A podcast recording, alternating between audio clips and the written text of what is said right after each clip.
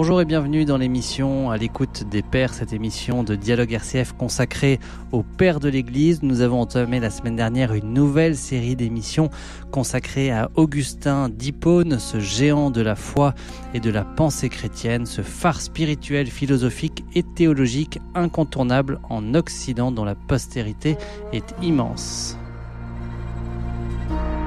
À l'écoute des pères l'émission de dialogue RCF sur les pères de l'Église avec Jean Charmois, orthodoxe. Interroge ton père et il t'instruira, tes anciens et ils te répondront. Livre du Deutéronome, chapitre 32, verset 7.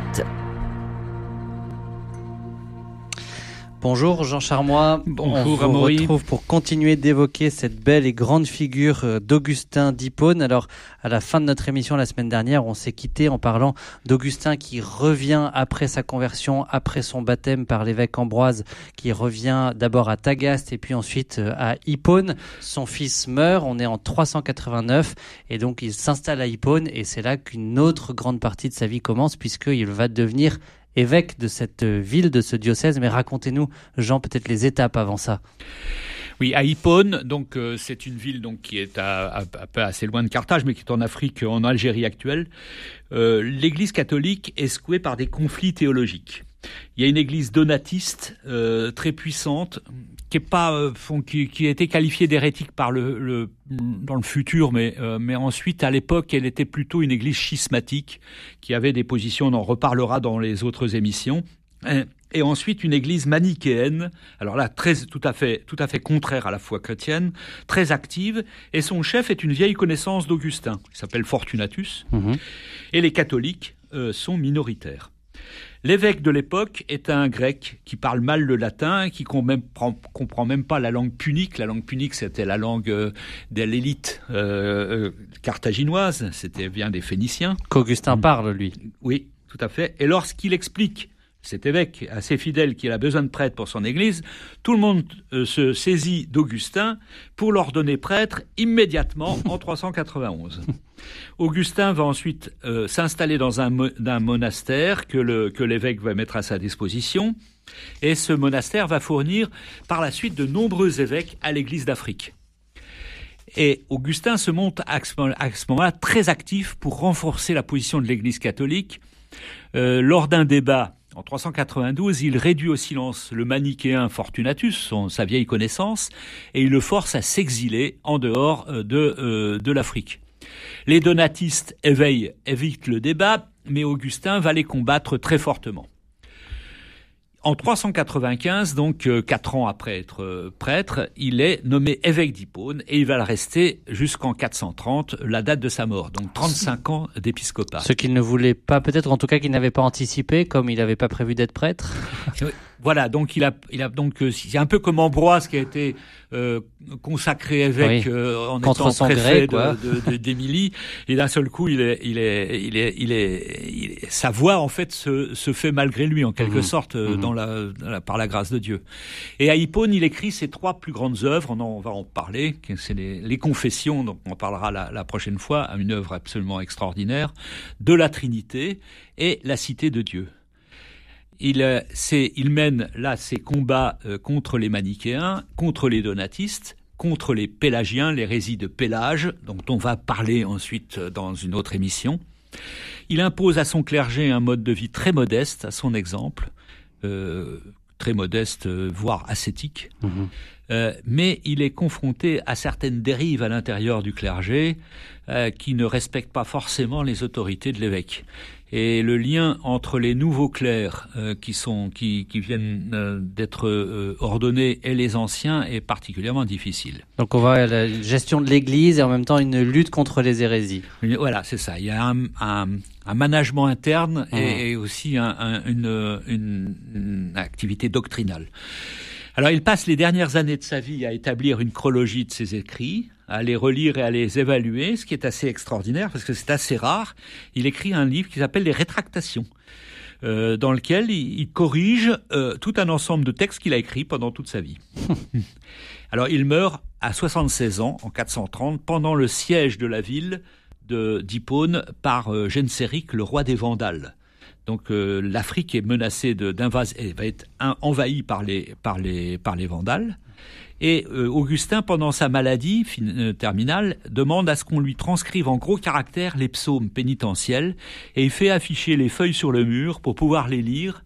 Depuis son lit et il pleurait sans cesse à chaudes larmes. Donc c'est pendant le, siège de la ville d'Hippone qu'il meurt en 430. Il, il laisse une œuvre euh, énorme, Jean Charmois.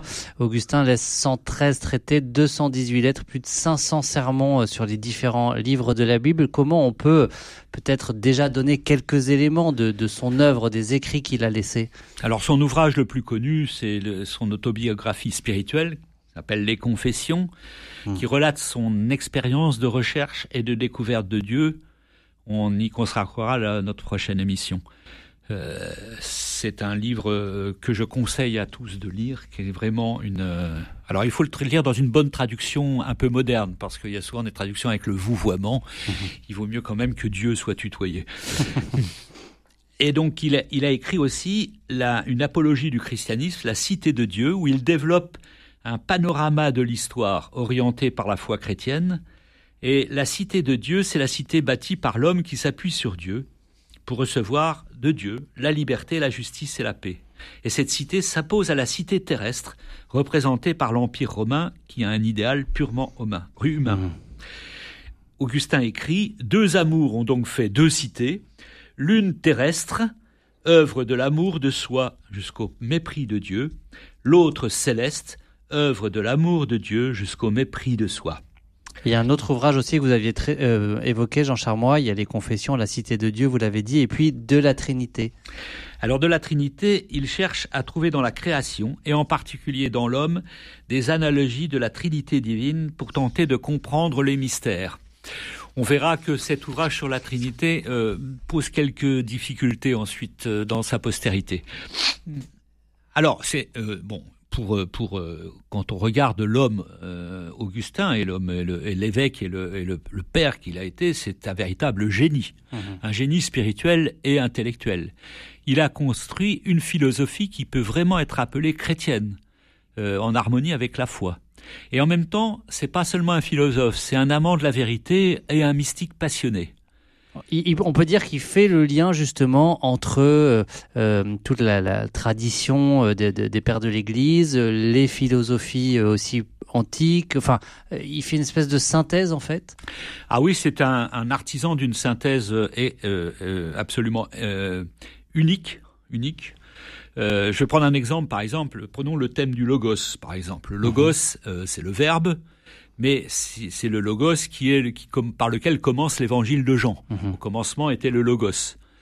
Et euh, dans la philosophie grecque, la philosophie grecque s'appuie énormément sur ce concept du logos. Euh, et cette proximité entre les, les, deux éléments permet à Augustin de faire de, du fait de son itinéraire personnel philosophique, d'interpréter les évangiles dans des catégories de la philosophie grecque. Donc il fait un pont entre Platon et l'évangile assez, assez facilement. Hmm. Et il a orienté irrémédiablement le christianisme occidental vers une théologie avec une tonalité philosophique. Euh, son, sa postérité est sans équivalent dans le monde latin, mais du coup, comme il est sans équivalent, il a imposé tous les axes de ses réflexions sans autre modérateur, comme ce fut dans le cas dans l'Orient chrétien. Il est le père de l'Église d'Occident au cours duquel se sont développées le plus de discussions théologiques passionnées et souvent inconciliables. Catholiques et protestants, jansénistes et jésuites ont tous revendiqué son autorité. Il est un penseur incontournable de toutes les approches philosophiques ultérieures et littéraires. Dante, Pétrarque, Thomas d'Aquin, Thérèse d'Avila, Luther, Pascal, Leibniz, Malbranche, Bergson, Kierkegaard, Heidegger, Anna Arendt, euh, Julien Green, Albert Camus, Jacques Derrida. Tous ont lu Augustin et tous ont, utilisé sa philosophie. Donc on voit une, postérité philosophique ou euh, théologique et spirituelle assez, euh, assez inégalée. Ah oui, mais il est incontournable. Je, dans le monde euh, à la fois chrétien, mais aussi dans le monde philosophique, on ne peut pas éviter mhm. euh, le génie d'Augustin. Alors dans cette émission, Jean, on a posé euh, dans les grandes lignes la vie et l'œuvre d'Augustin. Peut-être on peut en, en retenir, s'il y avait un passage à retenir à citer de Saint-Augustin, en conclusion. Eh bien, c'est un apôtre de l'amour. Euh, l'amoureux des corps est devenu un amant de Dieu et un cœur brûlant dans la charité. Et je cite cette parole absolument admirable. Euh, c'est une synthèse de l'évangile et des lettres de Saint Paul. Aime et fais ce que tu veux. Si tu te tais, tais-toi par amour. Si tu parles, parle par amour. Si tu corriges, corrige par amour. Si tu pardonnes, pardonne par amour. Et au fond du cœur, la racine de l'amour. De cette racine, rien ne peut sortir de mauvais. Voici ce qu'est l'amour. Voici comment s'est manifesté l'amour de Dieu pour nous. Il a envoyé son Fils unique dans le monde afin que nous vivions par lui. Voici ce qu'est l'amour. Ce n'est pas nous qui avons aimé Dieu, c'est lui qui nous a aimés le premier. Il nous a aimés afin que nous l'aimions. Merci Jean pour cette belle introduction et on se retrouve la semaine prochaine pour évoquer les confessions. À l'écoute des pères, l'émission de dialogue RCF sur les pères de l'Église avec Jean Charmois, orthodoxe. Interroge ton père et il t'instruira, tes anciens et ils te répondront. Livre du Deutéronome, chapitre 32, verset 7.